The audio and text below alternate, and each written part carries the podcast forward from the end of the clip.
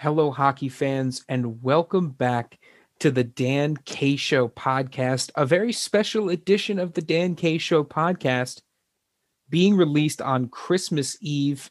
And so we decided to take a little bit of a turn away from our usual coverage to bring you the 12 days of Dankmas, our 12 best moments or most memorable moments from the season.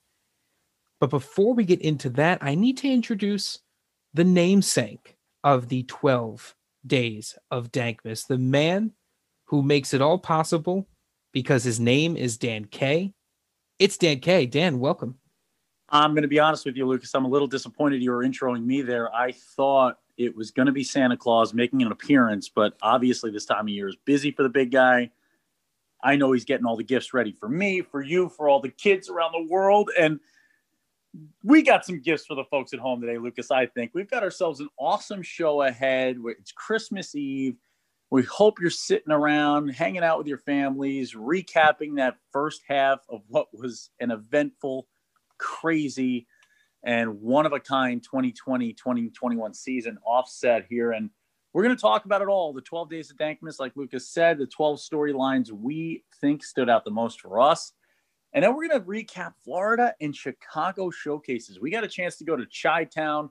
No, we got more of a windburn out there than a sunburn, but Florida was cooking up as well with hockey, USPHL talent around the country, ready to go. But now we get ready to go with this podcast the way we do with every podcast. Let's get started, Lucas. Your beer review for this week for the hockey parents around the globe. Well, I think this beer review um, is going to be more of a generic review because it's a review of a local brewery. And now more than ever, it is so important to support a local brewery that you enjoy because as the weather gets colder, outdoor dining gets more and more difficult. We have to make sure these businesses are okay. These small businesses are the backbone of our communities when you spend a dollar at a small business, almost 92 cents of that dollar gets recycled back into the local community through purchasing of supplies and other initiatives. So it's more important than ever that the dollar that you spend stays in your local community. And to that end, Dan had procured for me a 12 days of Christmas beer advent calendar from a brewery local to both of us Oyster Creek Brewing in Waretown, New Jersey. So, hockey parents, if you come down to, say, the Jersey Shore Whalers, the Philadelphia Hockey Club, this is a great opportunity to go out to Oyster Creek, check out some of these beers. And the one thing that I love about this is it's a variety pack. And a variety pack is the best way to experience a new brewery because you get to try a little bit of everything. And I've liked the variety of beers that have been in there. They're out here making double IPAs, habanero IPAs, uh, wheat beers with cranberries. We just had one. Their coffee stout gets more and more incredible every year. But I want to talk about the beer we just had, which is the cranberry wheat beer. And cranberry is not necessarily a beer or a flavor you, you know, think of with beer. But if you see a cranberry beer, go and get it because the cranberry flavor, that like dry tartness, works so so well with a beer. And Oyster Creek absolutely hit this one on the head by taking their already good wheat beer and adding some cranberry to it. It was super enjoyable. Yeah, and I love the folks at Oyster Creek Brewing, Lucas. I, would love them to make a Dan K show beer here. You know what I mean? You got to wear hosting the podcast. You got a guy from Manahawkin down the road, but we love supporting local business. And I like to hit Oyster Creek up on a Sunday, you know, get myself ready for the football games with a few of the pops from Oyster Creek come back and, and the cranberry hefeweizen lucas which originally launched as a blueberry hefeweizen all local new jersey flavors there it is always my favorite always my hit. That is my go-to from oyster creek. But what's your score here on this one? Well i think the fact that it uses new jersey flavors celebrates the state that it's from. They put together this this pack which is a phenomenal idea. The beer advent calendar is great for the brewery because they get to you know get rid of some extra stock and it's great for us as well. I give the idea a perfect 10 out of 10 this beer i mean i give it an 8-1 I, i'm notoriously difficult on these these beer reviews but i think this is a very approachable beer in a style that not many people have given a shot. And i give the advent calendar a 10 you know yeah. what i mean? The idea of having a beer advent calendar where you can take a box of 12 home not know what it's going to be. The best was I, I, picked the 12 out for you, Lucas, there to try to give it a little variety. They had 17 options there. Ooh, I didn't know that. And, I yeah, so I picked them out, but then they take it into the back room of the brewery and they surprise you with the way it comes out. So even the gift giver doesn't know the order the beers will come out in. Very, very interesting. I I, I love that even more now. It's all a surprise. You know what I mean? Normally my gifts are a surprise because I'm not the one buying them for people. But in this case, I was genuinely surprised by the gift. It's not like dads on Christmas morning, right? Where the kids are opening the gifts and the dads are just as, as surprised as the moms are at home when they're when they're opening those gifts sometimes, which tends to be the case. yeah, exactly. I mean, you you sort of know, but yeah, I think we've had the the coffee stout, which was really really good. I mean, we've been drinking that coffee stout since that brewery opened, and every time I go, it just continues to get better and better. Absolutely love it. For me, I went to Dunkin'. You know what I mean? And and I I love Dunkin' in all cases, but I, I, was I was going around this I was going around looking for my next review, and I always love when Dunkin' has kind of their seasonal flavors. And this year they came up with caramel coffee cake, which I was excited to try. I was expecting maybe some cinnamon in there, maybe some brown sugar. I got to tell you, it tastes just kind of like a normal Dunkin' coffee. I know I don't put sugar in my coffee, so so what it means is there's probably a little less sugar in this bean here in this roast I definitely, if you are someone who takes your coffee with sugar, I'd recommend it. I'd make sure you put it in there. It'd probably bring out these flavor notes a little bit more. I'm getting myself to, it, more like the normal caramel coffee, which I love the caramel coffee from Dunkin', but not really setting itself apart from the caramel here. I give it a, a six eight. I think it's a drinkable coffee, definitely crushable. This is the kind of pot of coffee I could easily run through a whole pot of it. It's definitely not not abrasive, not difficult to drink, but when you call it caramel coffee cake, I expect, I mean, the picture on the bag, folks, is just a giant chunk of coffee cake falling into a mug, which is exactly how I eat my coffee cake. I just basically plop it in there and then fish it out for the rest of the day. But that is just a little, not enough cake, Lucas. Well, I mean, I think if you're going for that flavor, because I would never go for a coffee cake flavored coffee. So I feel like if you're going for the flavor, you got to go, you got to go all in on the flavor. Yeah, and I'm somebody who I'm okay with something being too sweet if I'm doing a, a, review on it or if I'm if I know it's coming, right? I'll go and I'll get the s'mores latte from a place because I'm expecting there's gonna be a ton of mocha in there, a ton of chocolate. It's gonna be a mess, and I'm gonna I'm gonna hate myself for the next 24 hours, but it'll be delicious in the moment. And like I'm okay with that if I know it's coming. I don't want to be surprised by it, but in this case, I was surprised the opposite direction. I just didn't feel like it got there for me, sweetness wise. Interesting. Well, on that regard, then I may have to try it if it's not too sweet. You try it out. You might like this. This might be a Lucas Jones approved beer, uh, beer, coffee. I hope it's not beer. I, I gotta, I gotta keep working here.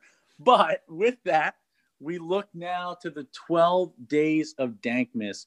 and, and Lucas, uh, I, it's been a one of a kind year. That's number one, right? And and we we are going to go through our 12 storylines, our 12 topics that we think really ring true going into the holiday season, things we're thankful for, things we're working on, places we want this show to go.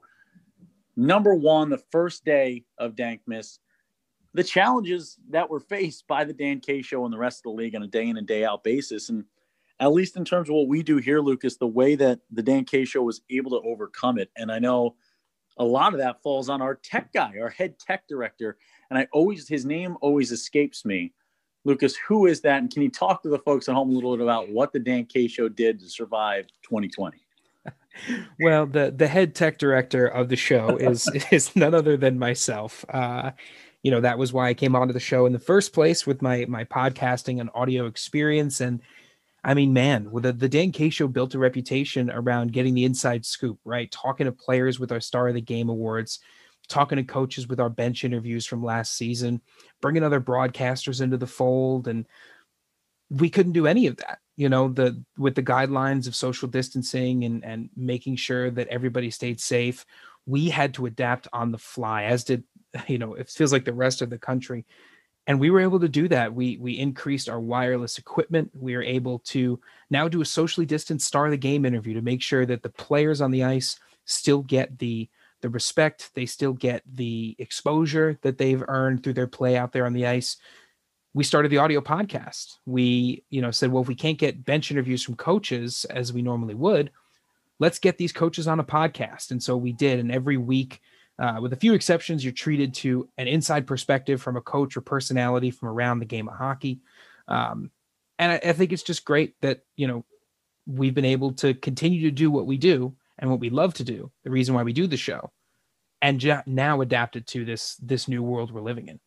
Yeah, I mean, even facing challenges like the like the speaking voice when you're trying to talk through a uh, through a mask. I mean, it's been something that I've been dealing with. I mean, I I would call myself the the rock star version of a hockey broadcaster in the way that I broadcast the game, and a lot of it is based on gravel and and kind of output of voice and trying to get volume out of it and trying to do that through a mask into a microphone no matter what it you don't realize lucas always asks if i want if i want the audio turned up in my ear. And that's great. As, as you can go as high as it wants but as as a human being you always want to hear your actual voice in some way and you don't always catch that you you sometimes are only getting it through the mic into that playback in your ear and when that happens you tend to try to talk louder which is not the smart way to handle it but it's how Dan K handles it, right? It, it's kind of ripping a band-aid off. And it's something that Lucas, you and I both have dealt with this year is just trying to vocal care and keeping it. It's, it's a lot different calling eight games in a row now than it was in past years. I mean, it's always a difficult task, but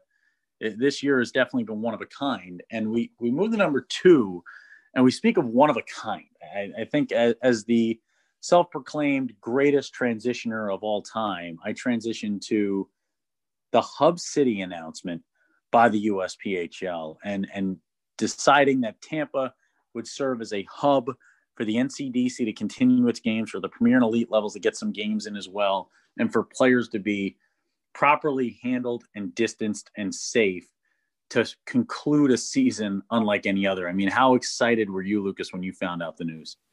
Incredibly excited. Uh, you know, when when the NHL um, came with the idea, you know, to to transition everything, and soon basketball and baseball did as well. It's such a cool environment, right? It takes something that is one of a kind in a negative way, this this 2020, this year unlike any of us have experienced, and turns it into a one of a kind positive, where now the conversation shifts and it, it makes people feel proud, it makes people feel happy, and and it, it makes us happy to be able to say, hey, look, the league is making sure these kids can play games, making sure that they're prepared, making sure they're doing the thing that they want to do. And it's it's going to be such a cool experience for players who are, are bought in 110%. They're ready to do whatever they need to do to make sure the hub goes off without a hitch. Uh, so it's it's great initiative by the USPHL, and we are so excited to be a part of it. And the biggest sell for me with all this is not just what happens on the ice, because every parent every every former player, every guy who's played this game at some level, girl who's played this game at this level as well, you know that 99% of it, when you're done playing, when it's all over, when your career's over and you're in the working world or wherever you end up, you think back on the moments that were around the game, right? I think more about some of the pranks we pulled in each other playing college baseball than I do about the games that happened on the field when me and my buddies and former teammates go back and reminisce, right? And this is going to be a once in a lifetime opportunity for these young athletes. It's going to be on top of the hockey going on, on top of the player development, on top of the visibility to scouts from around the world and the country. You're also going to have these these basketball games going on around the hotel building, right? You're gonna you're gonna have golf going on. You're gonna have eh, eh, there's gonna be so much more than just the hockey, right? Lucas, I know you and I when we get down there, our plans to kind of have some some awesome video game stuff going on with the guys and and some of the guys can watch how horrible I am at Call of Duty and other shooting games where I, I treat my one life as if it if it as if it were my own Lucas and I and I hide and I never move and you have to come find me to take me out and and that is that's that's some of the stuff I'm looking forward to when it comes to the hub. Yeah, I think you and I might have to run a little bit of a, a war zone training camp before we uh, before we get down there. But you know, uh, talking to the commissioners, you know, they're just excited. You know, they they know that you know these kids need stuff that's not hockey, right? It's you want to make sure that there's stuff to do, fun things to do, um, and they they're going to be taking that in stride.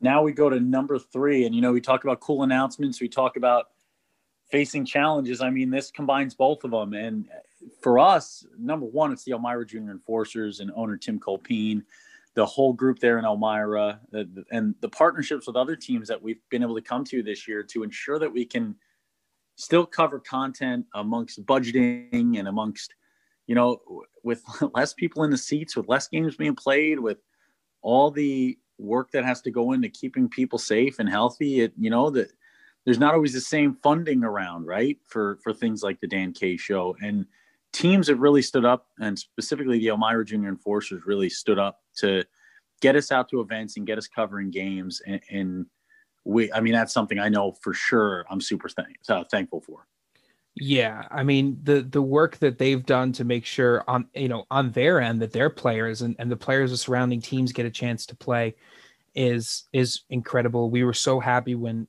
you know they reached out to us and we were able to work something out. And now we've done it twice. We're looking forward to continuing to working with them. And I think that's something we'd like to do more, getting a chance to work with teams specifically. And and i feel like there's some kind of you know sometimes it feels like there's a disconnect but there isn't. You know if you reach out to the dan k show if you've got an event whether it's one game a couple of games you're bringing in a couple of teams to play in a weekend that is something that we love to do. We you know take pictures we do interviews we go do the game broadcasts. We get to watch the more teams we get to watch in person then i feel like the better it makes us as analysts for the league but the more fun the season is Hundred percent. And I mean, from our point of view, our goal is to get these guys seen by every scout they can be seen by, every potential college, have every potential opportunity opened up for them. And you know, us getting out the games and covering it is the number one way it gets done. It's it's when our impressions, our engagement, our following grows, and it's it's something that we've heard from a lot of collegiate coaches around the country that is super helpful when we're out covering games and we thank the Elmira Junior Enforcers and every team that partnered with us this past year. Number four, partnerships. Lucas, how about the Elite Junior Profiles? Uh, EliteJRProfiles.com, a proud partner of the Dan K Show. And, you know, just a group that champions the same beliefs we have. Get every player every possible opportunity they can have to achieve their goals and dreams. Yeah, I mean the the work that they do over there is so in line with what the the new way is, right? It's not a pure reliance on one way or the other with this, you know, everything is data that people seem to be locked in on now versus the old way of scouting. It's such a great combination, a real melding of the two. And it's a centralized place to be able to go and and check out some of the best players out there and you know especially now that that service can be absolutely invaluable for you know scouts for coaches um, and what they've been able to do you know working with us as well has just been so great. They're they're great people over there always eager to help always eager to improve um, and just a ton of fun to work with. Go to elitejrprofiles.com and make your account today. Number five. I mean, we got to talk about us a little bit, right? How about the holiday follow challenge? Hashtag holiday follow challenge. And not just the challenge itself, not all you incredible folks are out there voting, but the fact that in the first 48 hours of the holiday follow challenge, we outvoted the entire competition last season. That's ridiculous in a year where everything is down across the board for industries, for major sports, the Dan K shows up.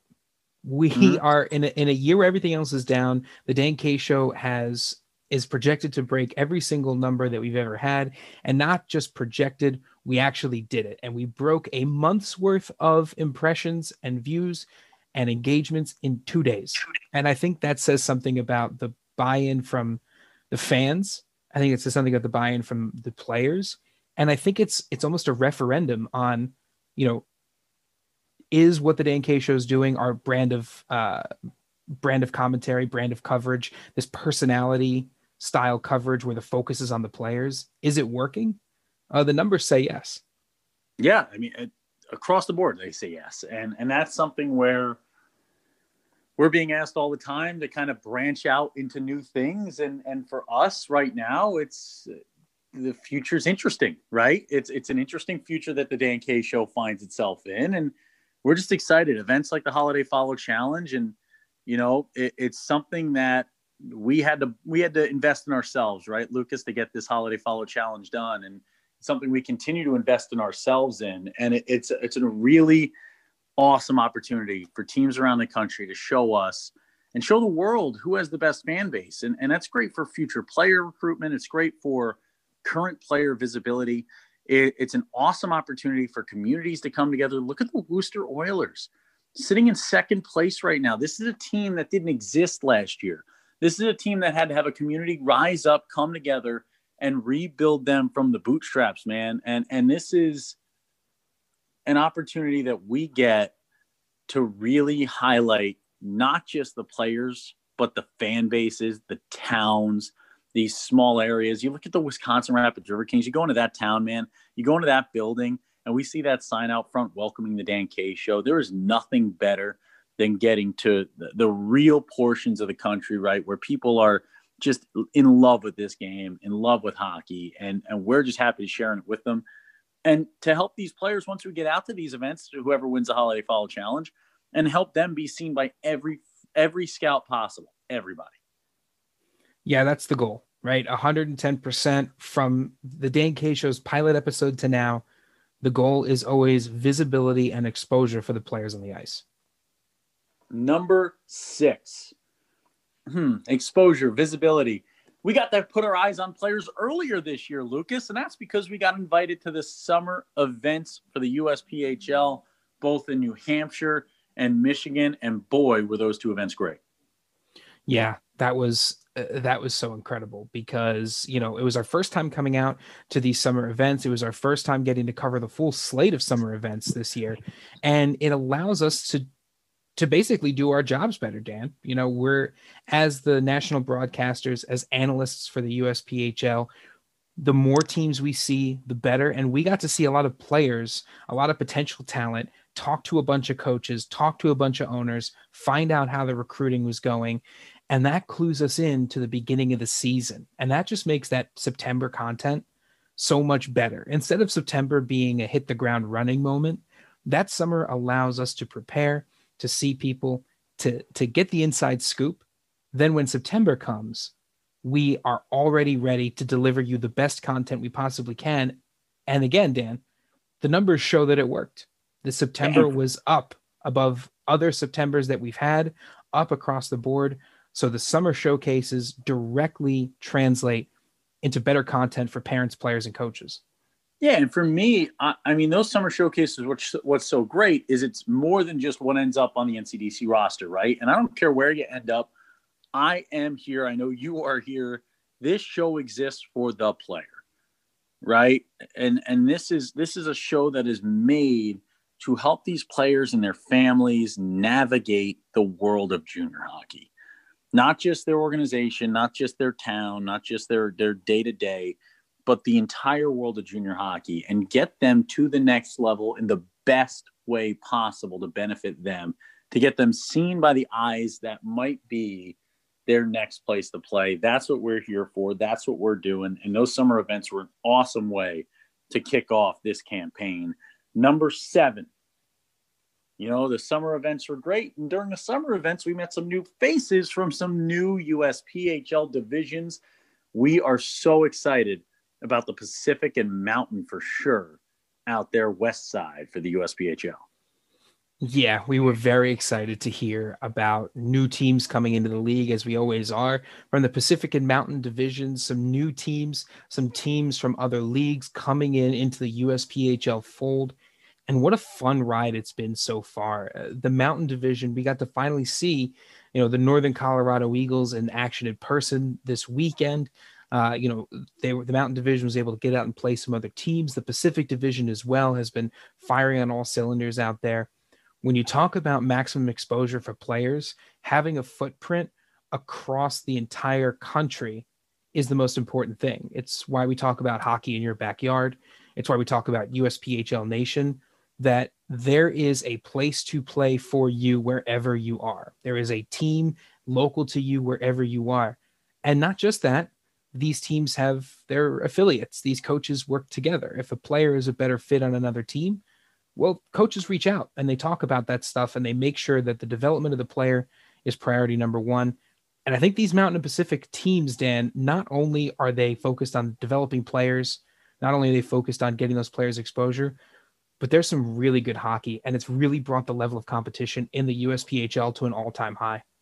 Yeah, and in the most respectful way possible. I think the the the Mountain Division squads that made it out, Pueblo and Northern Colorado, were kind of talking about a little better than you thought we were, huh? And and that's kind of where it stands. I, I think I think Pueblo and Northern Colorado, you're gonna at this point, at least on my side of it, I, would say they're both top ten teams in this in the Dan K Show Power Rankings coming up coming up in January. It's a lot to go through before we officially put them there. But I could see these teams moving up towards the top. I mean, you had Pueblo shut out the Metro Jets. This is a team that I questioned their defense all season so far. I've questioned the Pueblo defense, and they go out there and they shut out a team we had ranked number one in the nation, a team coming off a 5 3 victory against the Wisconsin Rapids River Kings team with Jordan Steer, one of the best defensemen to ever play in the USPHL Premier. So it's it's interesting to see how the rest of this season will play out. And I really hope we can get out there at some point and and cover some some of these squads, you know, once it once it's safe and, and we're able to get out there. Yeah, I mean it's it's something that, you know, we we've been looking at the teams, but one of the things we're even more excited about is the fan bases, you know, that that come with these teams, getting to meet, you know, a whole bunch of new hockey families, getting to, you know, talk with and chat with and you know, Dan, I think that's one of the things too that, you know, we we kind of missed this year, uh, which is just I was talking with a friend of mine. He said, I miss the casual interaction. There's no more casual interaction. Everything has to be very formal. And the casual interactions with, you know, parents in the rinks at the lobby, even sometimes we end up staying at the same hotel as some hockey parents and we, you know, end up sitting in the lobby and, and chatting about the teams and about the league. And we are so excited to get out there and have those conversations, uh, you know, this year, hopefully, but next year, definitely. 100%. I can't wait, man. Starting to get vaccines out into the world, starting to get people vaccinated. Things are getting a little safer day by day as long as everyone works together. We have to continue through it, right? There's no there's no finish line just yet that we're seeing. There's no light at the end of the tunnel just yet, but we're at least starting to make some big time moves for it. Really excited for where things are going. Number 8, speaking of the future, speaking about building towards it, Lucas, I know this one was on your list. How about the success of the young teams throughout the USPHL? Oh, uh, it's been great to watch. You know, one of the things about this year has been these teams that are bringing in all this young talent. There's so many 03s and 04s playing in the USPHL right now. You know, the Tampa Bay Juniors, a lot of 03, 04s. You've got teams like the Rockets, which are always pulling kids from their 16 and 18 U teams to play on the elite and promote them through the system the Islanders Hockey Club, the Junior Bruins, and even in the Premier Division, Dan. I mean, a, a, lot of these teams are really relying on some of this young, young talent to kind of bolster their rosters, and it, it's always something that we love to see, uh, because the the youth is the future, right? And and when you've got these young players, they can be developed in the system, and in a league based around development, having these ultra talented teams with a bunch of O2s, O3s, O4s on them is a really, really good look, and it should make people really confident about the structure of the USPHL. Yeah, I mean they're doing it right. It's cradle to college. If you're gonna if you're gonna use that mantra, if you're gonna push that mantra, you better do it. And they do it. They do it better than anybody. It, it's it's not even close. There's not a close second in this anymore. It is a model that goes from tier two through tier three, and there's no forgetting about the tier three side of it, right? Like it, you, so many times when you deal with these types of models, it's it's so hard for everyone to get a fair shake. Well, it's, it's just not the case here, and it's amazing because it's the largest geographical footprint of any league anywhere.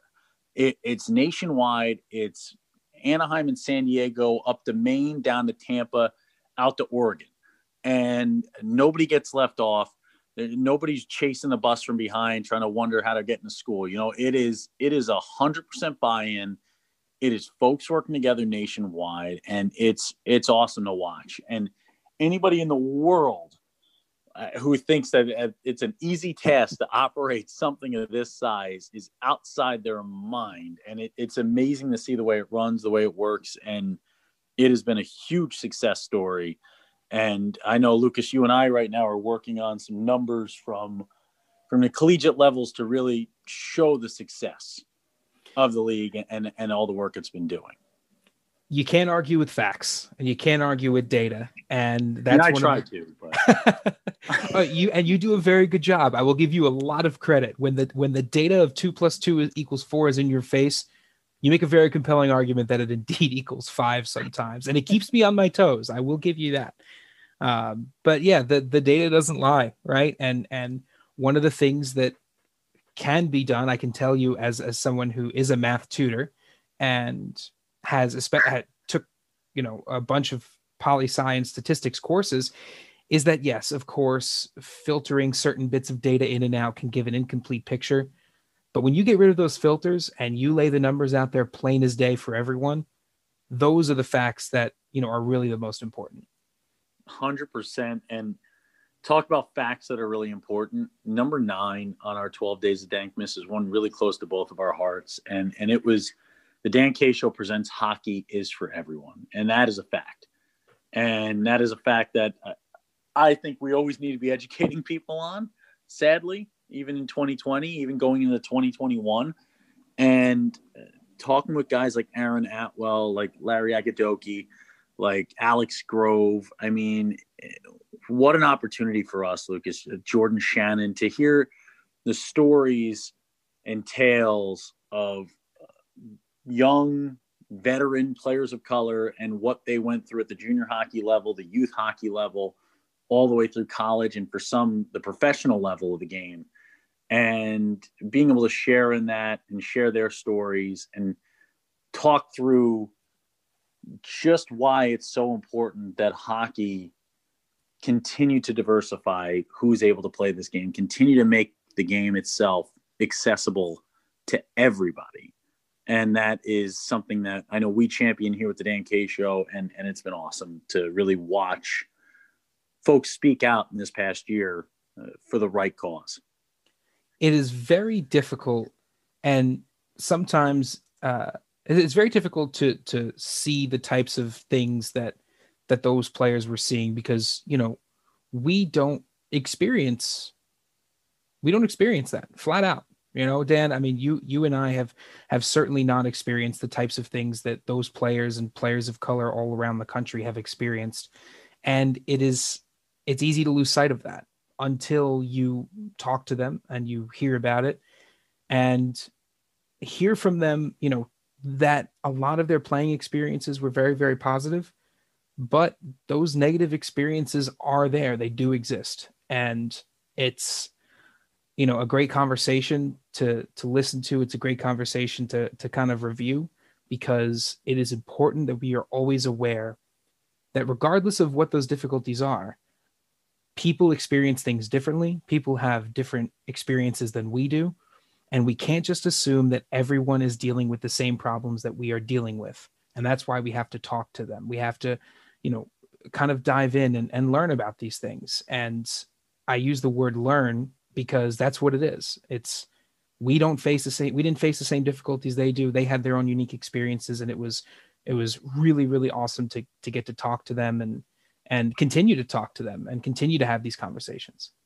Yeah, and and like I said while we were taping the podcast, talking to folks afterwards, if you were uncomfortable at any any point listening to that conversation or conversations like it, you're you need to be listening to it, and you need to be uh, so much in this life that we live in now, whether we're talking to the young players at home, the parents of those players, the coaches, anybody, uh, we can we can make our social media timeline right. It can reflect whatever we believe in, whatever we want. We don't challenge ourselves enough to put ourselves in other people's shoes. And empathy is something, and and understanding is something that's going by the wayside because we just want to understand ourselves. We want to know what we think. We want to know what we believe, but for someone in our shoes or someone from from our walk of life to look at these players that we spoke to on Hockey is for Everyone, or, or look at the our female hockey players like Tina Soralo, a coach with the Metro Jets. Uh, we talked about her background in hockey and kind of some limits she had on playing experiences at the time. And you look at folks in that walk of the game and trying to tell them that they're they don't have the issues they say they have is like a Hawaiian telling an Alaskan that snow's not an issue. Yeah, it's not in Hawaii, right? It doesn't. It's never going to snow there. You're never going to have a problem. You don't need a snow plow, but if a Hawaiian was making decisions for Alaskans, there'd be a lot of snow on the roads, no one would get anywhere. And it'd be a terrible life to live in Alaska. And and as much as Lucas thinks Alaska, to, to add a joke in here, is balmy and sunny all year round, there's a ton of snow up there. And and it's uh, that's that's my thing. It's I really every time we bring this up, every time we talk about it, I really want our players out there, our coaches that listen to us, our parents that listen to us, challenge yourself. You know, look into others' experiences. Yeah, you might, everything might be honky dory on your side of the fence, but we don't know what our neighbors are going through. And it's especially this year more than ever, there's really been a, a loss of contact between folks that differ from who we are. We've, we've all put ourselves in our bubbles. We've all kept ourselves safe medically, which is good. But we also still have things like Zoom. We have phones. We have we have email, we have the internet, and we can access anything we want at any time at our fingertips. And that's something I really, really strongly advise you all to do. Test yourselves, get out there, see other walks of life. And if you haven't already, please go back and watch the Dan, Co- the Dan K Show presents Hockey is for Everyone, still tagged up there and pinned at the top of our Twitter page at the underscore Dan K Show. Number 10, this kind of goes along with, with everyone we work with, and it's the great people we've worked with this year. One of the people I have to champion right now, and I guarantee you he'd be mad that I was doing it and even bringing it up. Jason McCrimmon, head coach of the Motor City Hockey Club. Lucas, you and I got a chance to bump into him in Chicago. We talked to him for a brief time, never enough time with him. But I mean, the stuff he's doing, Detroit Ice Dreams, working with the Detroit Red Wings, making hockey equipment and and and learning the game of hockey accessible to kids in inner city Detroit and around the suburban area of Detroit. On top of that, providing turkeys to families in need, no questions asked. Come on out, get a turkey. A side of the road, he was there for hours and hours leading up to Thanksgiving, ensuring families had something to eat when they got home. He's got more coming up now with New Year's, providing clothing to families in need. It just the guy never stops. The guy never sleeps. And the stuff he's doing, not just for the people of Detroit, but for the future of the game of hockey and a cause we champion, hockey is for everyone. I mean, this is a guy who needs a spotlight put on him every day, even though he would try to turn it away.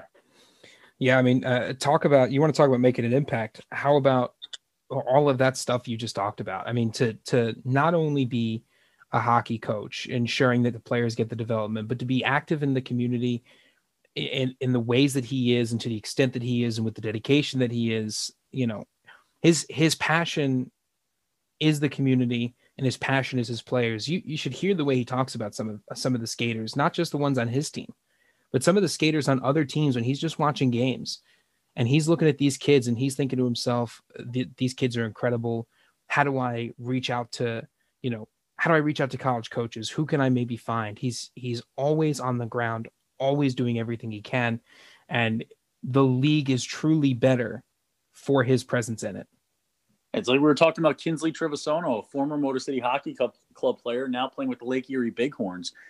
And so many times in the game of junior hockey, it's uh, he used to be my guy, but he's with someone else now, right? In some of these other leagues. But you look at Coach McCrimmon, we said, Hey, we had one of your former guys in our last game broadcast. And he goes, Kinsley, right? He's like, Yeah, Lake Erie. He's following along with our schedule, number one. He's following along with what this young man's doing.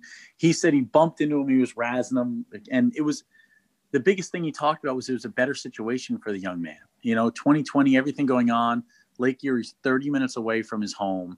He can be with his family. He can be safe. He can sleep with his own sleep in his own bed at night and he can play the game of hockey. And if you haven't checked out Kinsley, Kinsley Trevisono yet, and you're one of the scouts watching, this kid is an absolute stud.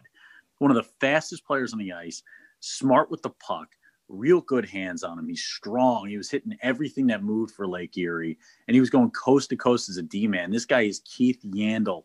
This is that's exactly who I compared him to on the broadcast. Exactly who I'd compare him to right now. And and Coach McCrimmon had it a winner, man. He had an incredible athlete, helped develop him, and happy to see him move on to a spot that worked out better for him. That's the stuff that makes him a champion. You look at some of the other folks we work with, Tina Soralo, the first women, uh, first female head coach to get a victory behind the bench in USPHL history. You talk about Kelly Flanagan as well, working with Bill Flanagan. You talk about the PWPHA and Bill Flanagan, all the work he's doing there, Lucas, creating that partnership where now the NCDC gets to play against the Professional Women's Hockey Association squad there. And you look at you look at this, the PWPHA is coming down to the bubble now, coming down to the hub.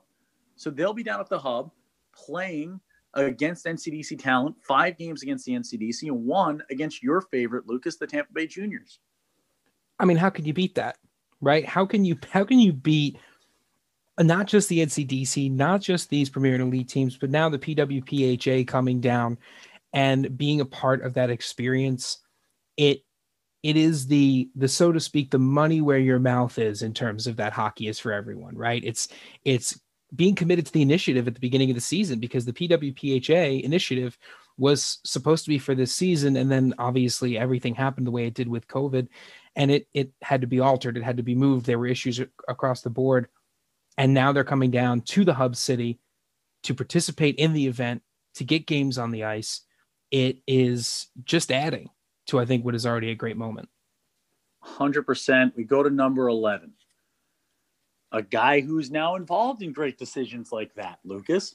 The new commissioner, Bob Turow. And we've already had two interviews with Commissioner Turow he's been on our audio podcast. He's been on our video podcast. He's been an advocate for us. He, he's really you know obviously 2020 and nobody knows where they stand right? We're all on blocks of ice floating through the the cold waters like we're getting away from the abominable snowman and, and we're, we're Hermey the elf right? We're, we're all over the place right now.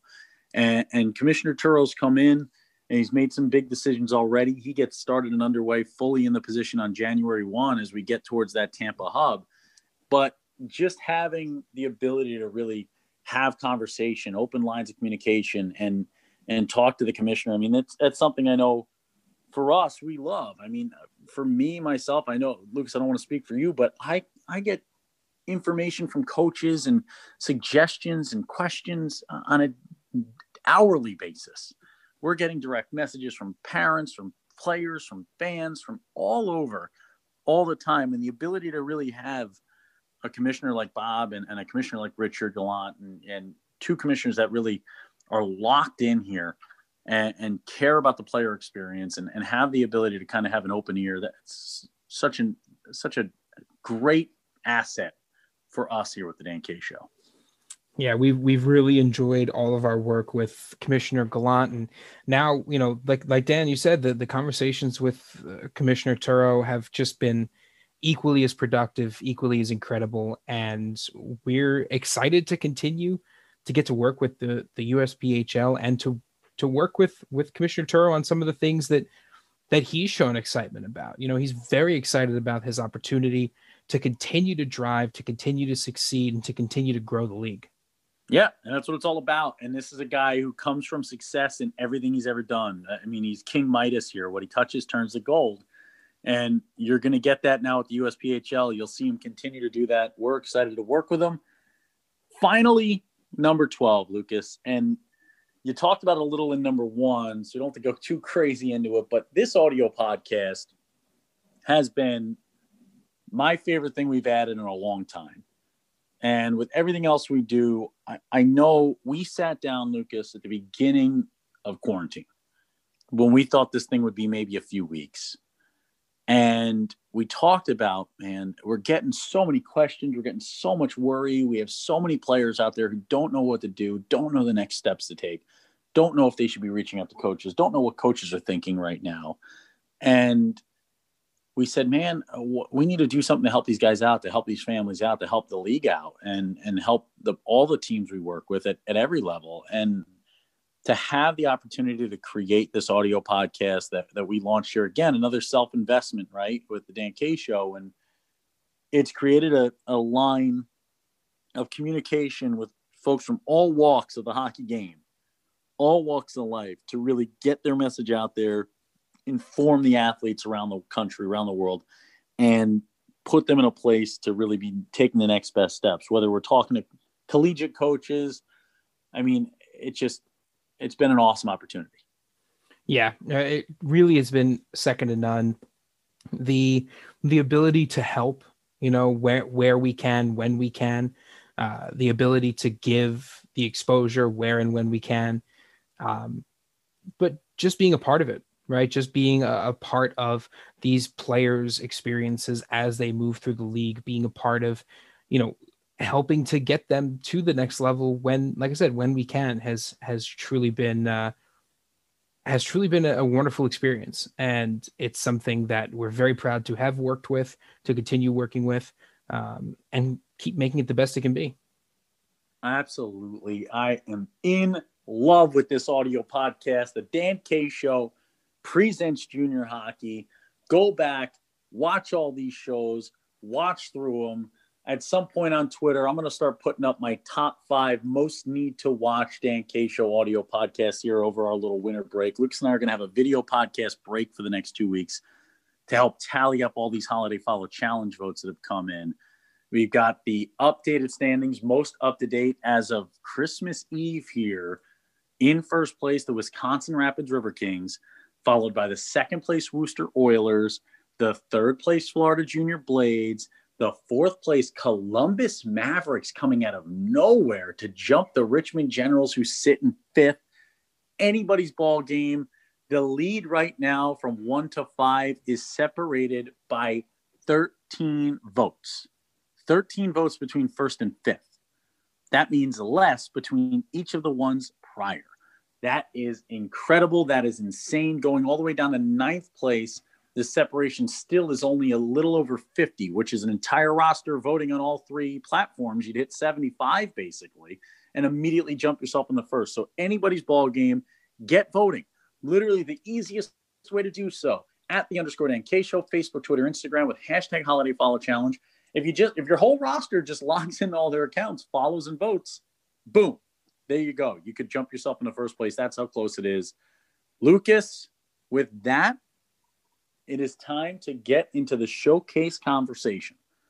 And that showcase conversation starts with our trip out to Chicago, the USPHL Chicago Showcase. It was a, a weekend of barn burners. Dick Vitale joined us on the on the oh Dick, you're here, Dick Vitale. It's awesome, baby. It was crazy. I'll tell you what, there was games all over. It was also with a capital A. I stopped doing the Dick Vitale after one broadcast because I almost lost my voice because of it. And it was an incredible event, a lot of close games. Lucas, what stood out for you? It was it was all over the place, Dan. I mean, I feel like we we came into the Chicago showcase. You know, we this was our first opportunity to see the big mix and match of divisions, and it didn't disappoint. Um, but it has also made our lives miserable in the sense of how the heck are we supposed to rank anybody in the premier division? No clue. i mean it, you you came out and you saw okay well you know we know that the metro organization is is absolutely top notch one of a kind. And then a team that we questioned their defense pueblo shuts out the metro jets. Then you have a team like the minnesota moose who struggled just a bit in november came out and really took it to this top tier metro team. And then you had these games these incredible games going to overtime. You had like Worcester Oilers and Rochester Vipers going to overtime. Uh, Metro Hockey Club and Decatur going to overtime. The Cougars and the Mavericks going to overtime, with the Mavericks beating the Cougars, who have won the Midwest East for the last three years in a row. Just the it's it's parity, not with a capital P, but parity with a capital P through the TY every and, single and make letter. sure that people know how to spell parody. That's the correct parody. Good work. That's big. I, I, I do my best as a, as a tutor and a teacher. I got to throw it in there, but it, it's all capital letters, exclamation points out the wazoo. This Premier Division is some of the best hockey in the entire country. One of the teams I gotta I gotta talk about. We gotta get them on this podcast when we get into the new year. The Steel the Steele County Blades. Okay, the final score of their four games 36 to 6. Wow. Two shutouts, two double digit scoring outputs. And you know what? They took care of business. They beat the Detroit Fighting Irish, beat the Decatur Blaze, beat the Midwest Blackbirds, and they beat the Motor City Hockey Club. Took care of business, Lucas. They went out there, they went 4 0. The only other team to do so, the Hudson Havoc, who I think you want to talk about a little bit. The Hudson Havoc are out of their minds right now. The Hudson Havoc are have, don't have a loss in regulation. They're 17 0 1 and 1.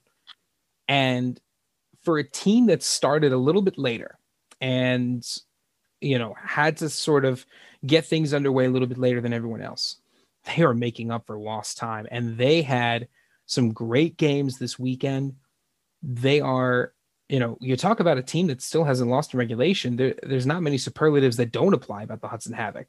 They're firing on all cylinders they've got the goaltending they've got the defense their offense is you know is really well organized the passing is crisp the play in the neutral zone one of my favorite things to watch how well teams play in the neutral zone that push and pull between the offensive the defensive efforts the organization how disciplined the line changes are this hudson team i mean eh, they're going to be tough for any team to play because of how well they're doing.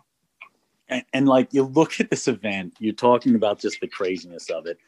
One of the craziest games we covered probably my favorite one to broadcast was one tenth of a second on the gosh darn clock, the Rochester Vipers scored a game tying goal that I called, told you exactly how it would be scored about 25 seconds earlier, and had been harping on the whole game. The defenseman comes in, JP Crone out of nowhere and jams home a game tire. MJDP eventually wins an OT. But you look at just, I mean, the Metro Jets, number one, had the hardest schedule I think I've ever seen in a showcase beating the Rapid Wisconsin Rapids River Kings, getting shut out by the Bulls the next day, then two games in the same day, first against the Moose, then against the Northern Colorado Eagles. So they beat the Northern Colorado Eagles and lose to the Moose. The Moose lose to the Northern Colorado Eagles and beat them. The Pueblo Bulls shut out the Metro Jets, but then lose to the Blue Ox. The Blue Ox lose to MJDP, who also lost to the Moose, but beat the Blue Ox. I, I mean, it's just my head's going to explode. I can't follow along with all, Lucas. I, am bad enough at math. I don't know what this would be considered. Maybe logic, but I, I don't I don't have any clue how to piece this all together. So with that, we have to move to another amazing event. One we were so sad to miss out on. I mean, we had all our plans to kind of hit both, but unfortunately, it wound up not working out for us. There, we weren't able to do that. So we we watched Florida from afar, and my Lanta was Florida an incredible showcase. What a job done by the Florida Junior Blades organization. Their social media team doing a lot of work from the Junior Blades accounts. That was the best thing I saw by far out of the weekend was the coverage from the Florida Junior Blades social media accounts. Yeah, they were they were all over the place, and getting to work with the Florida Junior Blades uh, on my end of things specifically, I worked with the Florida Junior Blade leading up to the event to get them uh, some short clips to run during the intermissions on some SD cards and you know getting them a reel so if you were at the showcase you and you saw that TV running those clips that was put together by the Dan K show to to entertain the folks as they're walking in and out of the rink and that whole team is just they've got it you know you ask them a question they loop in the people you need to be talking to the whole organization is is really firing right now top to bottom and they're an absolute blast to work with yeah, and you look at how this thing kicks off, right? A one goal differential to premiere between the junior Hurricanes and the host junior Blades. The Eels go out, upset the Generals in the premiere, and they take over first place in the USPHL Florida division with a strong hold on it heading into the break. The juniors go out there and upset the Carolina Junior Hurricanes to answer back for the Eels upset. The Florida division man was standing up tall at the beginning of this weekend on Friday afternoon. Yeah, there were there were some great games on Friday, and we we got to see a, a couple of them.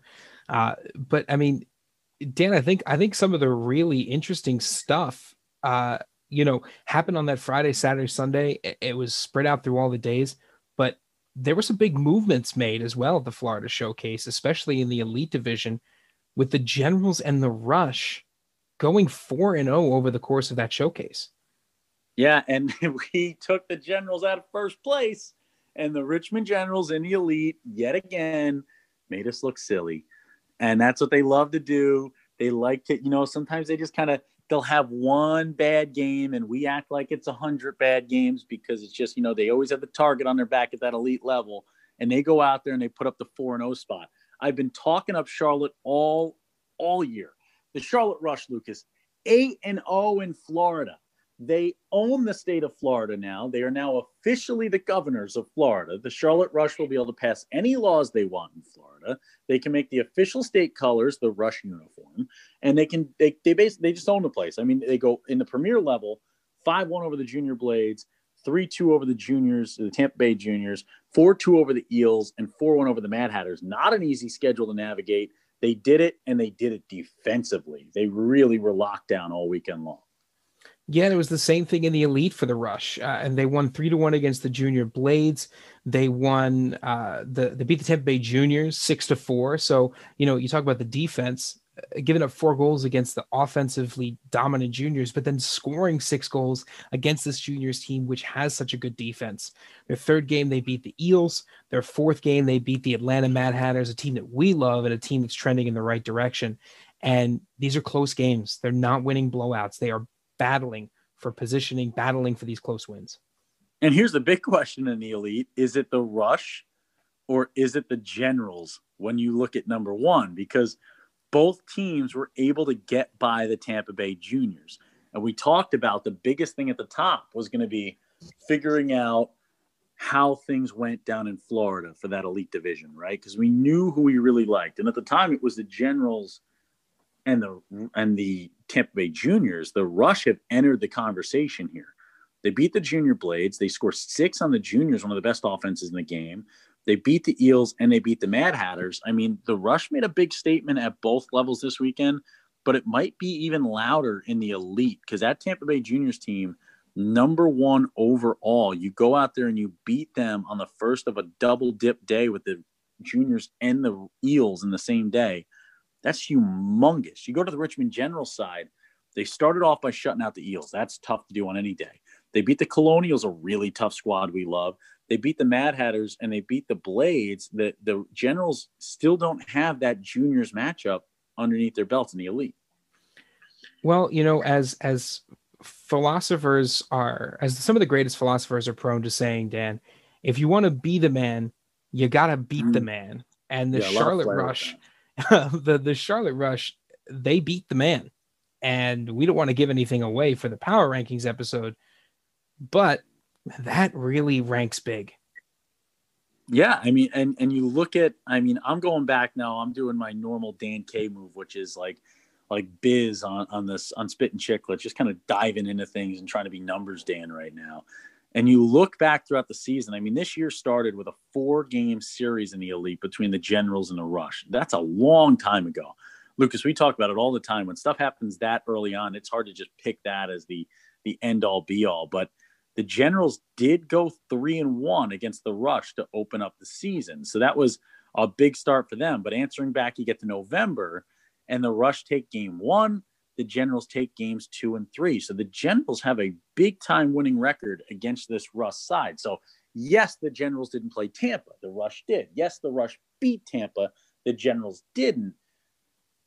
But you're going to have to watch the power rankings because I can guarantee you Dan K has been on the Rush bandwagon all year long. I've just been saying it. Just I looked at the rosters at the Elite and Premier Lucas, and you you can vouch for it. I said, I mean, if there was one organization that looked at the beginning of the year, puck drop of game one, like they could double dip in the elite and premier. It was the Charlotte Rush. You look now, and this Generals elite team is just yet again really difficult to deal with. Yeah, exactly. It's it's the historically difficult to deal with, you know, and proving once again that the dips are not extended. They're not an indication, right? The dips that this team takes are are short and they are corrected in the opposing direction. And and I think that's one of the hallmarks of this team is that when they do encounter some difficulties, they spring back, they fire back, and that's why this team is always in the conversation for nationals. Yeah, and I mean, right now, I think it's time to dig into the stat leaders before we close this thing out and hit the academic corner. Uh, I think that to sum up the showcases, for any league to pull off two showcases in the same weekend in any year is insane. I mean, I I wouldn't put myself through that type of headache. That's incredible to have to pull off that much coverage for that many teams from that many areas of the country all in one weekend. To pull it off safely in 2020 and to do it in two different parts of the country and to keep people close to home while doing it. I mean, what a job by the USPHL's Florida Showcase and Chicago Showcase. An incredible job by the entire team down there in Florida. we wish we could have been down there with you guys. We had to miss out on it that way, but watching the work done by the Florida Junior Blades organization, they're getting that thing underway, coverage on it, and doing it in a professional manner on their pages, their social on social media. What a job by them! So such professional coverage by them with the Florida Junior Blades.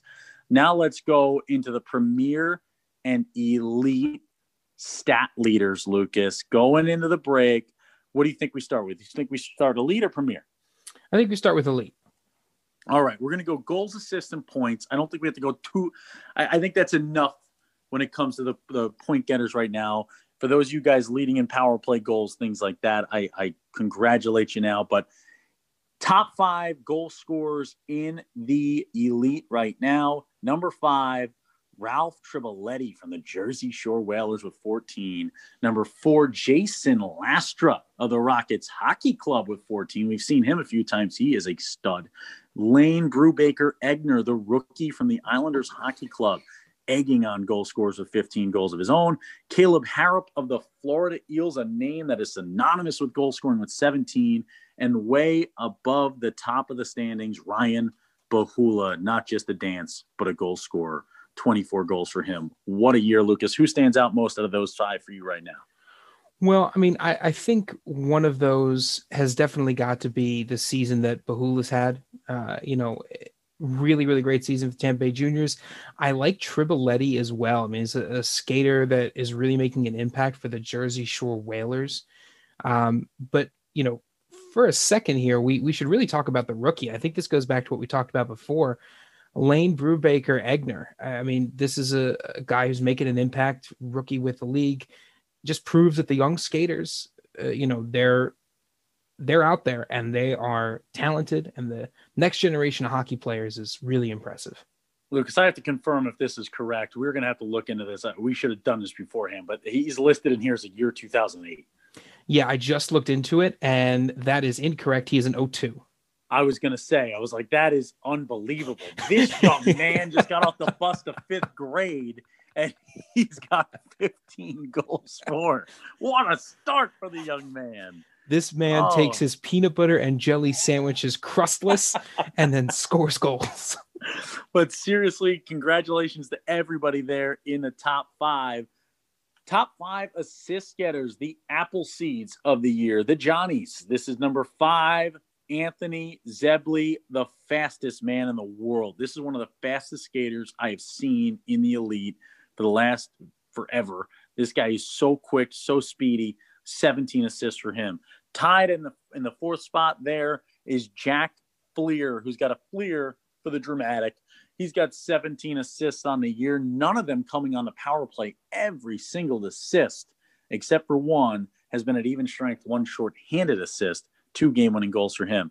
Then a guy who I really have in the running for player of the year in the elite, Chase Williams at number three with the Carolina Junior Hurricanes. I think right now, Chase Williams and Ryan Bahula are my two favorites for player of the year. And guess what? Ryan Bahula is at number two, 20 assists for him. Leading the way, his teammate Adam Custable at 23 assists. He's an absolute sharer. This guy when he was in preschool, you never had to worry about him fighting over the blocks. He was sharing with every single student. Yeah, I, these I, I always love seeing these assists. I love that Bahula's up there in assists as well. I agree with Chase Williams. Uh, you know, with that assessment of him as, as an impact skater, Zebley's had a, such a good season. You know, it's he's the assist guy. He's a right winger who plays for the Eels. He's supporting the teammates out there, getting some goals of his own. A lot of fun to watch. You look at the top five point getters, and it is Carolina, Florida, and Tampa, baby. It is at number five with 29 points in 19 games. Chase Williams, one of those player of the year candidates. His teammate, centerman Ethan Chapman, sneaks in at number four. Chapman has been really undervalued this year. We haven't talked about him enough. 13 goals, 16 assists for him, two power play, six power play assists, two power play goals, three game winners for him. Chase Williams, his teammate, five game winners, game winners aplenty down in Carolina. Number three, Caleb Harrop with 29 points as well. It's a three way tie for third between Harrop, Chapman, and Williams. And number two, Adam Custable, the assist machine, and Ryan Bahula leads the way, eight points more than his teammate Adam Custable at 44. Getting 2.1 points per game. That is the second highest point per game total in the league behind Jason Lastra of the Rockets Hockey Club at 2.17.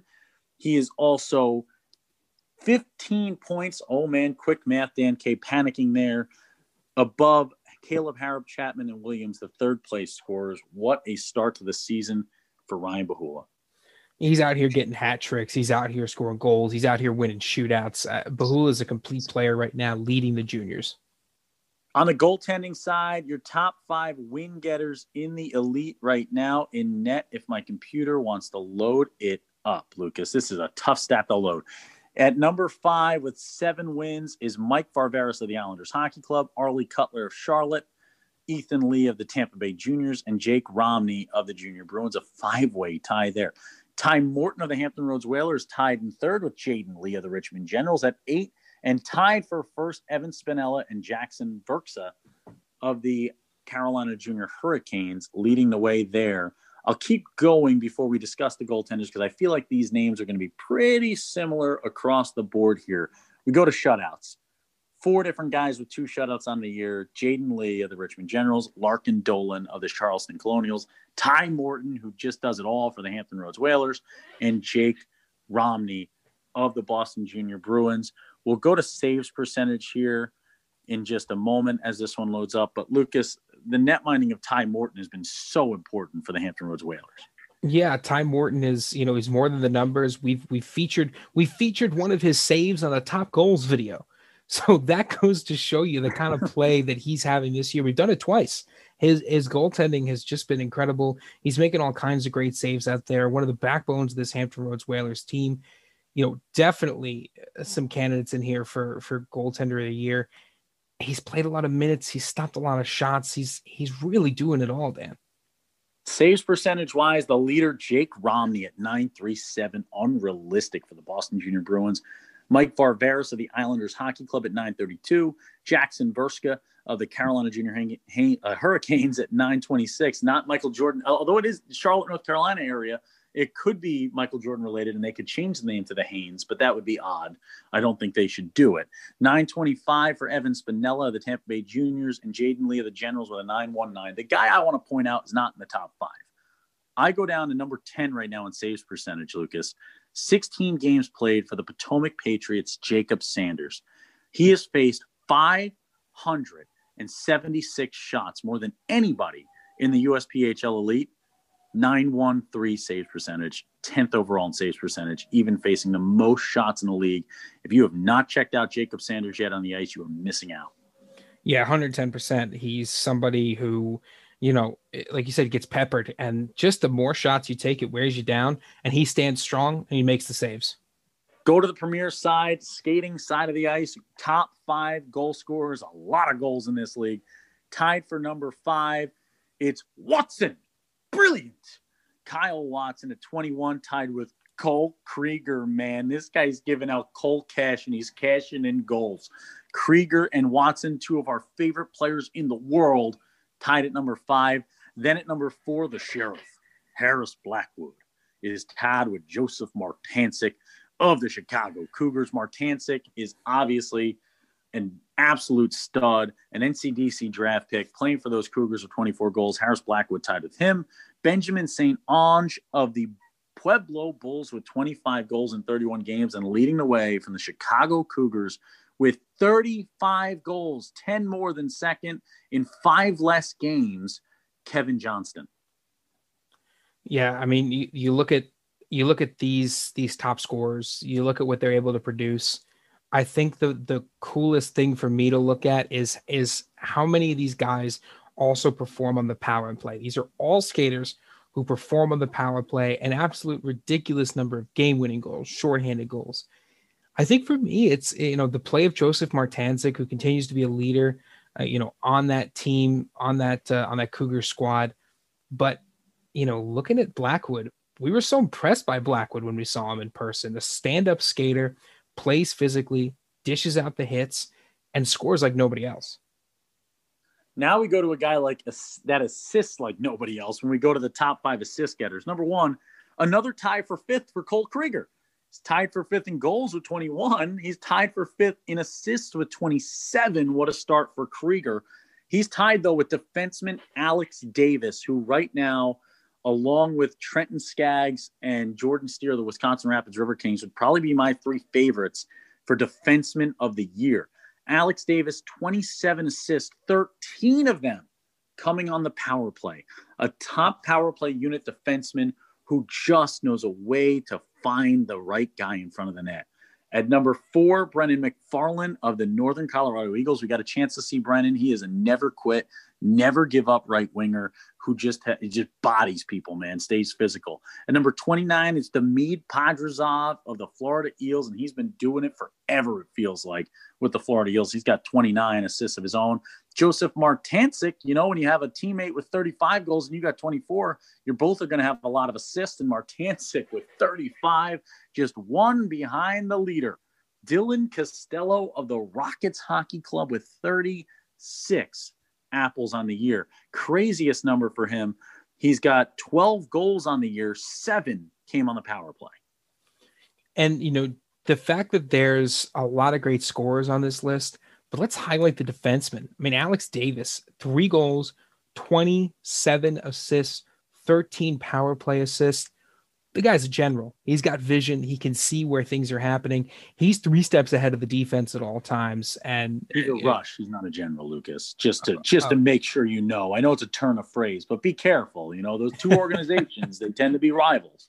yeah, right. I don't want to. I don't want to get. Uh, don't want to start getting them mixed up. But uh, you know, he is a quote unquote general out there on the ice. Uh, and and I look forward to seeing where the season goes. I, I do too. And we go to the top point getters, and yet again in a tie for fifth. Well, no, it's a tie for fourth this time actually. Is Cole Krieger with 48 points on the year? Talk about a balanced season for the right winger from the River Kings. He's tied with Dylan Costello, who needs no Abbott, and tells no jokes. He is a serious hockey player. And the sheriff, Harris Blackwood, who, when you talk about balanced scoring, it's no nonsense scoring. Harris Blackwood has played 24 games. He has scored 24 goals. He has assisted on 24 goals.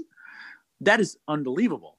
That is not realistic. That seems like it shouldn't be able to happen. But Harris Blackwood is a man of no frills. I go out, I eat a can of beans, and I score hockey goals. And that's what the sheriff, Harris Blackwood, is doing on a day to day basis. I feel like he's taken over for Joey the Kabzahir Duszak, who still gets called Kabzahir with the Toronto Marlies. I, I think one of those nicknames might be slightly better than the other, though. we we definitely didn't intend for Joe Duszak's nickname to beat him to the Marlies organization. Uh, but you know, Harris Harris Blackwood, I think the sheriff is a great nickname. Yeah, I, I, I love the nickname. Love the way this guy plays. If you've not seen Harris Blackwood play yet, and you're a scout out there, get on it. I mean, this is a guy that he needs to be playing Division three hockey yesterday. I mean, he's so darn good. You go to number three with the Pueblo Bulls, 51 points for Benjamin St. Ange. Big Ben comes up big over and over for Pueblo. And it's all Cougars at the top of the list. Kevin Johnston with 52 points and Josef Martancic with 59. What a season so far for the Cougars offensively. I mean, you talk about all we talk about the Tampa Bay Juniors all the time offensively, and Custable and Bahula leading the way. Well, Johnston and Martancic have been just that for them. Let's get into the goalies. We start with wins because goalie's the only position, Lucas, where wins finds its way into the stat category. At number five, at number actually three, a big time tie between Kenny Torelli of the Hudson Havoc, William Augustine of the Metro Jets, Riley Tucker of the Eagles of Northern Colorado, Doug Wakelin of the Pueblo Bulls, and Domagoj Troja, as Dan should have just not jumped right into Domagoj's name there with 10 wins for him. In second, a guy we just watched, we call him Fort Louis. It's Louis Pierre Fortier with 11 wins, and David Battisti of the Charlotte Rush leads the way with 13. You know, and the one interesting thing about this this top five is that you're seeing these top winning goaltenders with a goals against average ranging anywhere from sub 1.5 to 3.3. So this is a great little section of stats to prove what I think a lot of coaches and what we talk about as well that there is a right fit for each player on the ice. It's not about playing on the best the best quote unquote team out there. It is about playing for the right team. It is about finding that best mashup, building from the net out, finding a goaltender and building a team around them because these goaltenders are winning games and they're doing it all kinds of different ways and it's something that you just you love to watch and just goes to show you how important it is to really build a cohesive team not just the best team lucas get ready for this stat. There are 11 players tied for fifth in the usphl premier in shutouts. You got all with two shutouts. William Nepveux of the Islanders Hockey Club, Trevor Wong of the Northern Cyclones, Cam Malewski of the Hudson Havoc, Blake Sproul of the Pueblo Bulls, Noah Brandow of the Philadelphia Hockey Club, Daniel McCavish of MJDP, Max Macchioni of the Junior Bruins, Wyatt Friedlander of the Springfield Pics, Joseph Weiss, rhymes with Ice of the Elmira Junior Enforcers, Louis Pierre Fortier, au revoir, two pucks, at the Metro Jets, and Riley Tucker of the Northern Colorado Eagles. Finally, Tyler Dorian of the Columbus Mavericks. That was tough to say. Wow. With three shutouts, Michael Leonard of the Chicago Cougars and Ulrich Roussel of the Northern Colorado Eagles. Finally, Noah Bonvasuto of the Pittsburgh Vengeance, four shutouts of his own, and David Battisti again. Very, very, very good candidate for goaltender of the year and my choice for goaltender of the first half with the Charlotte Rush.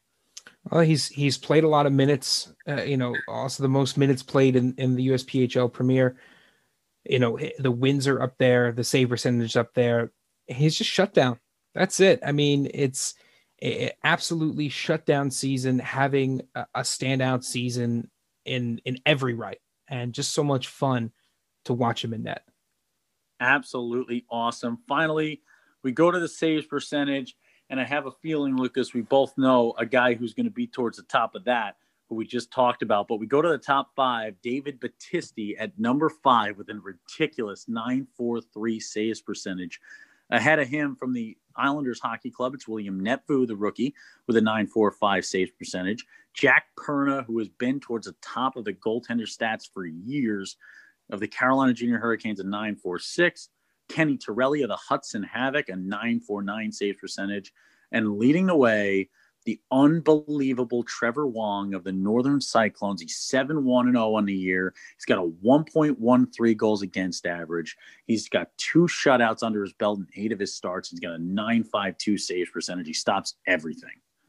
Yeah, I mean these are these are guys who are facing a, a ton of shots in, in a lot of these cases, and and Trevor Wong, you know, just out there getting wins for the team. You know, we know the Northern Cyclones are a, a tough team to shoot against because of how many shots that they block, and how often they get in the zone. So to have a high save percentage is is really really good sign for Trevor Wong. And going down the list, Torelli is a phenomenal goaltender. Perna we've talked about, Battisti already up there, and and Nepveux you know, rookie, right? So you, see some rookies on this list as well, especially in the highly competitive Premier Division.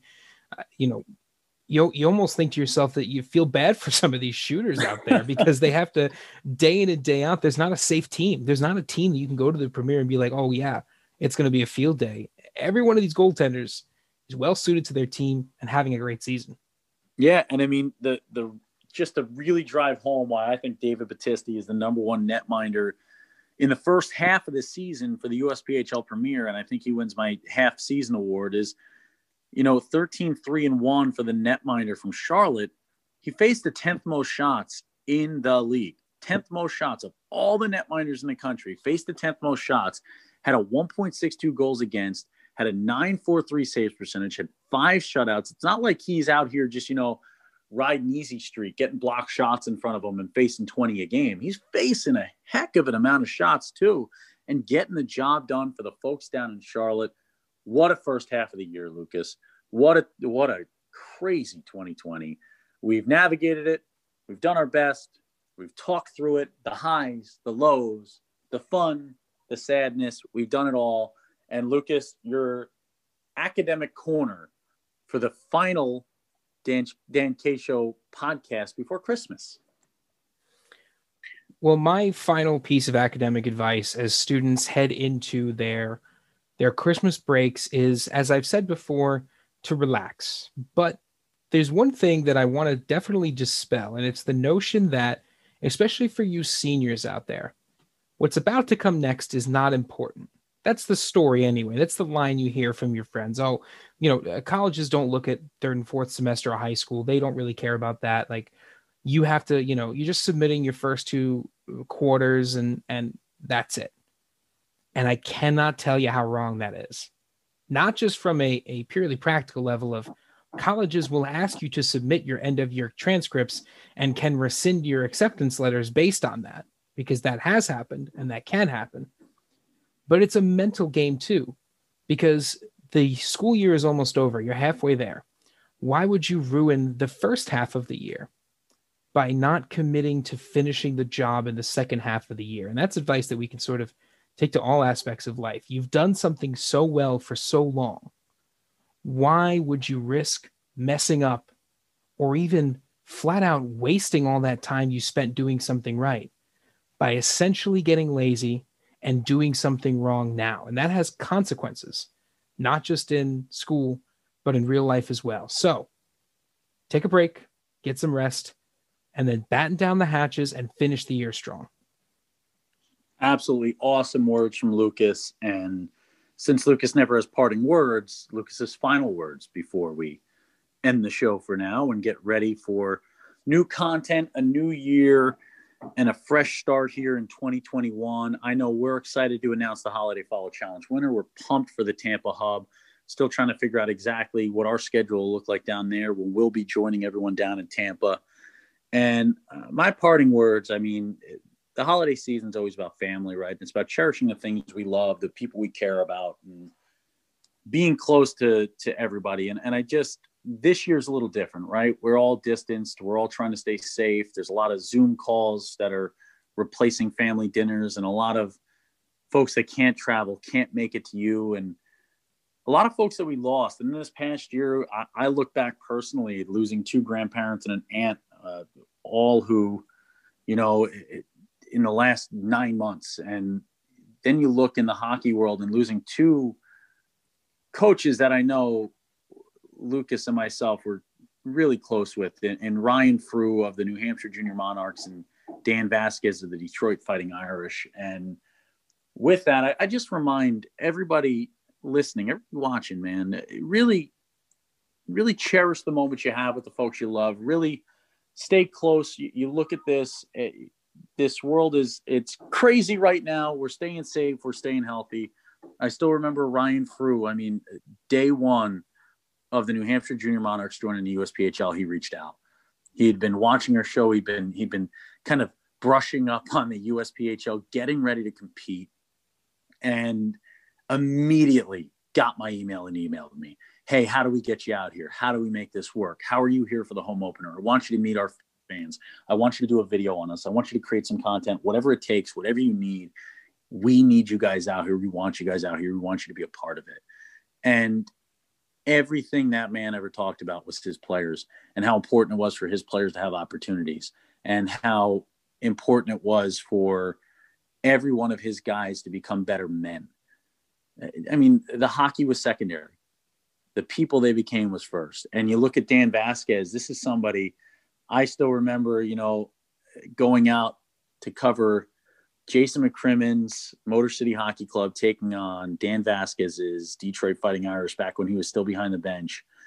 Outdoor game under the bridge, negative 17 degrees out. Me and Brett Bruneto out there. This is Lucas. You had you hadn't even been traveling out yet at this point for some of these random events, and we went out there and Dan and I sat down and talked about old Detroit Tiger Stadium and baseball and his love of baseball for about five hours while enjoying a, a beverage made mostly with corn, I say uh, would be the proper way to put it. And it he was just an amazing guy. Took us to authentic Mexican restaurants, taught us about Detroit.